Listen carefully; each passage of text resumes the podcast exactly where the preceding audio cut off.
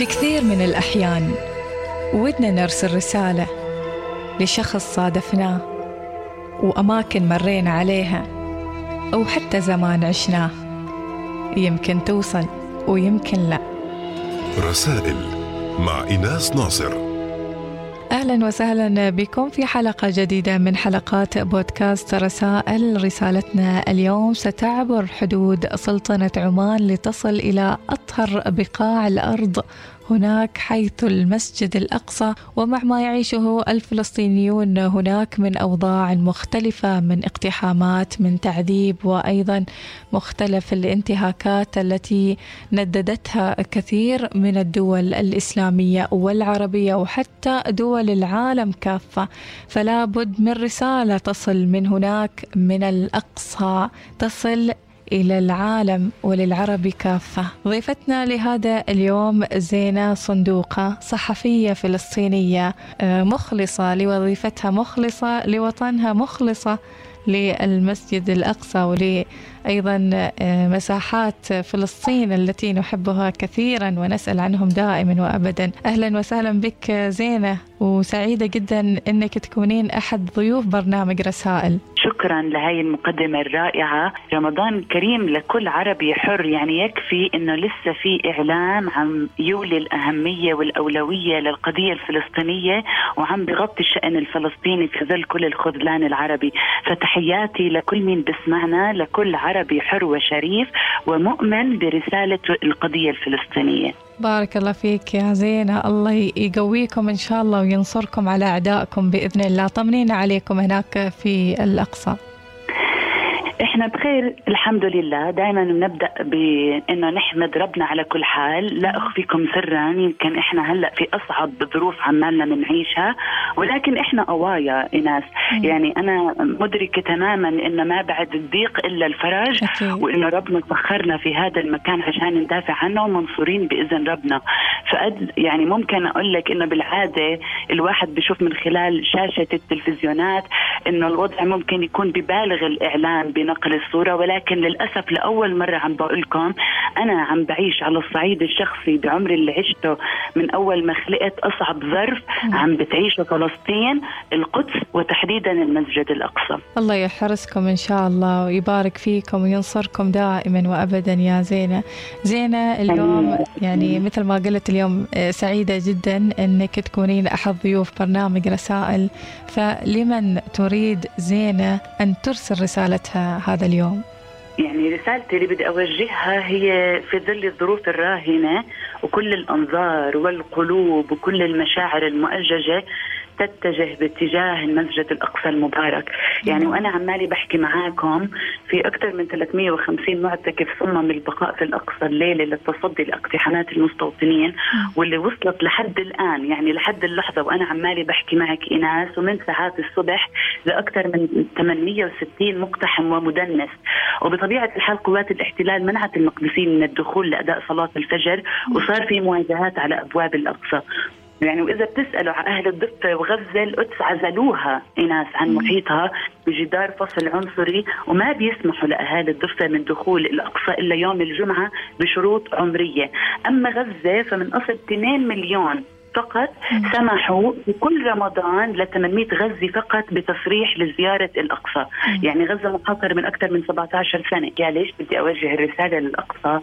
لأنه يا مسلمين ويا عرب هو هذا الأقصى لأمة المليار مش بس للفلسطينيين لوحدهم، والأقصى في نية مبيتة من دولة الاحتلال من وراء كل هاي الاقتحامات واللي بيسأل شو الهدف من هاي الاقتحامات؟ هي بمثابة جثة النبض عشان يقدموا على الخطوة الأخيرة اللي راح تكون مدمرة اللي هي إقامة كنيس. داخل المسجد الأقصى شمال قبة الصخرة. هذا الهدف اللي بدهم إياه. بدهم يحجزوا مكان. لما بقول لك تقسيم مكاني يعني بدهم يحجزوا مكان بالأقصى. حققوا التقسيم الزماني وصاروا يفوتوا الأقصى على فترتين عند الساعة الصبح سبعة ونص لل 11 وقبل صلاة العصر. ولكن هلأ يطمحوا إنهم يحجزوا مكان داخل المسجد الأقصى لإنهم يعملوا كنيس ويصلوا فيه. فعشان هيك كل قلبي ومشاعري مع المسجد الأقصى ودعواتي لرب العالمين في هاي الأيام الفضيلة والمباركة إنه يحرسه من عنده يا رب العالمين. آمين يا رب العالمين. الله يسمع منك يا زين. الله يسمع منك يا رب العالمين. ويبقى المسجد الأقصى مسجدا شريفا طاهرا من أيادي اللي دنسوا وحتى حاولوا إنهم يدنسونه وحتى يبعدون المصلين عن اختارت اليوم المسجد الأقصى إنها توجه رسالتها له. فهل من قصص عاشتها زينة أو حتى اقتربت منها آه، هناك في المسجد الأقصى كونك أيضا صحفية وراصدة لكل هذه القصص؟ القصص اللي أنا عشتها هو موقف شخصي عشته خلال تغطيتي كصحفية بتقدر تقولي وكمقدسية وكإنسانة. وكان له الأثر العظيم يعني اللي خلاني أصر على على نقطة إنه كل مين خلق بالقدس فهو عليه دور ومهمة. هو اصطفانا رب العالمين عشان نقوم فيه للدفاع عن القدس والأقصى. وهذا شرف إناس يعني تشريف لا تكليف. الحدث كان يا ستي العزيزة في حرب البوابات الإلكترونية عام 2017 أغلقوا الأقصى لأول مرة من بعد حريق الأقصى اللي صار في 69 وأنا بتقدري تقولي إنه أنا شهدت تاريخ.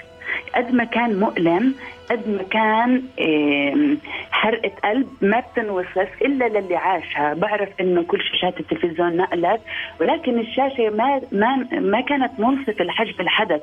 كان كانت قلوبنا عمالها بتحترق عمالها بتبكي على اللي بيصير في الأقصى. بس قد ما كان مؤلم إناس قد ما كان يبعث ل هيك العزة والفخر على البطولة والبسالة والاستبسال اللي شفت فيها يعني أهل القدس في دفاعهم عن الأقصى. قلبت كل شوارع القدس سجادة صلاة البلدة القديمة صارت خلية نحل. الكل عنده دور لحاله من غير ترتيب إناس. كل واحد عنده دور. كل بيوت البلد القديمة صارت بشكل يومي من قبل ما يبلشوا الناس بالاحتشاد تقعد تنظف كل شوارع البلد القديمة توزع كل سجادات الصلاة تدعم كل الناس كل الناس اجت من كل حدب وصوب. اللي بيقدم مية اللي بيقدم أكل. عشان يعني عشان يناصروا المرابطين ويخلوهم ثابتين في مرابطتهم وتصديهم للاحتلال أيام أغلق الأقصى. يعني حتى لدرجة من الأشياء اللي حلوة اللي أنا اللي عشتها. تعرفي القدس وفلسطين هي مهد الديانات الثلاثة. أنا شهدت كيف كان المسيحي قبل المسلم. عمالهم بيوزعوا الأكل وعمالهم آه، محتشدين معانا وبيدافعوا على أبواب الأقصى.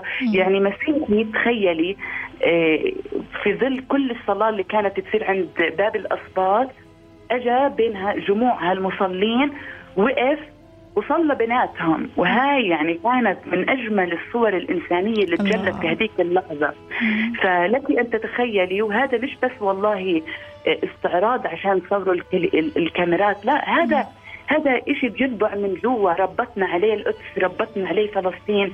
ما بعرف إناس هو هو فلسطين هو العراقة اللي فيها القدس. في إشي في هاي المدينة بيخلي عندك متلازمة متلازمة حب القدس وبتخليكي بدك توقفي وتستشرسي وتقدمي الغالي والنفيس لحتى آه، تنصريها. كنت دائما يعني قبل قبل حرب البوابات الإلكترونية كنت دائما ايناس أكون خايفة إنه يكون الاحتلال قدر ولو يعني بطريقة ما كي الوعي عند الجيل الجديد. يعني من بعد أكثر من 55 سنة لاحتلال القدس لأنه بيشتغل بأدق التفاصيل على طمس كل ما هو عربي في المدينة من حجر وبشر إذا بدك. ولكن اللي شفته من فزعة أهل القدس والداخل الفلسطيني المحتل بلحظتها بدد كل الخوف اللي عندي. صرت مدركة إنه رح نتخطى كل خطر. وراح يمر على القدس كثير بس راح نكون منتصرين. وبالفعل أثبتوا بعدها في حرب سيف القدس عام 2021 وأظن أنتم شفتوه كلكم قديش إنهم أفشلوا كل المخططات الاحتلالية وقفوا بالباع والدراع لحد ما انضمت غزة بعد مناشدة المرابطين في الأقصى لإلها وتدخلت غزة واشتعلت جبهة الضفة والداخل والقدس. يعني توحدت فلسطين لنصرة الأقصى. فلما يتعلق الموضوع ايناس بالأقصى خلص خط أحمر. الكل بيفزع الكل بهب يعني وقفة رجل واحد كيف بيقولوا. قصص كثيرة طبعا زينة أنت عشتيها في فلسطين. يا ترى إيش المحرك الأساسي لزينة إنها تقدم كل هذا العطاء سواء كان بالصوت أو حتى بالكلمة؟ تكملة القصة اللي كنت عم بحكي لك إياها في حرب عام 2017 رحمة سيدي كانت حاضرة معي في كل الأحداث وأنا عمالي بغطي عم ببكي وأنا سيدي حاضر في راسي لأنه سيدي كان دائما هقول له إنه أنا يأسانة من الوضع أنا متضايقة من الوضع لإمتى هيك نضل؟ ليش هيك إحنا عمالنا بنعيش كان يمسك بإيدي ويشد عليها ويقول لي لا يأس مع الحياة ولا حياة مع اليأس ويقول لي إنه إحنا ربنا اصطفانا إحنا ربنا اصطفانا ومعلش اعذروني على هذا التعبير ولكن سيدي كمان كان يقول لي الله يرحمه نيال مين له مربط حمار في القدس تخيلي؟ فهون علينا دور وأنا أدركت شو كان يحكي سيدي بس شفت الإشي وعشته وتمنيت في هذيك اللحظة إني أركض له واعبطه وأقعد في حضنه وهقول له شفت كل إشي أنت قلت لي إياه بأم عيني شهدته وهلأ عرفت ليش أنت كنت آه تنظر للقدس والاقصى بعين مطمئنة لأنك أنت فاهم وعارف شو طينة وعجينة أهل القدس وأهل فلسطين اتجاه الأقصى وإنه هو بالآخر محمي بإيدين رب العالمين وفي إيدين ملائكية عمالها بتحميه سيدي كان كل يوم ينزل سيدي من المدافعين سيدي من المقاومين اللي قضى حياته كلياتها. يعني أنا بتذكر إيناس بالوقت اللي كان المفروض سيدي يعيل أبنائه أبوي وعمامي وعماتي. هو كان عم بيقوم بدور نضالي وترك المهمة لستي اللي كانت قدها برضه. وتخيلي لوين إنه الفلسطيني بتخلى حتى إنه يوفر قوت يومه لعياله مقابل إنه يدافع عن بلده. الأولوية كانت لسيدي هي النضال ومقاومة الاحتلال. وهذا الحكي لما كان يروي لنا إياه ترك بصمة جواتي وعرفت إنه أنا تصدر وتورث الأمانة وأنا عندي أمانة كلفني فيها رب العالمين وكلفني فيها سيدي ومن منطلق الواجب الوطني إنه أنا اليوم أقاوم في هاي في القدس وأقاوم في فلسطين. ولهيك اخترت الإعلام كسلاح أو جهاد الكلمة. بس كمان سيدي من بعد ما قضى كل حياته وهو يقاوم في في آخر يوم في آخر يوم من من حياته هو كان حاسس إنه هو راح يفارق الحياة. فهو آه، كان مش قادر بالمرة صحيا قام وتحدى المرض وراح ودع الأقصى وودع أصحابه بالأقصى ورجع وتوفى. سبحان الله في نفس اليوم في نفس اليوم ودعهم في نفس اليوم. مية بالمية. سبحان الله.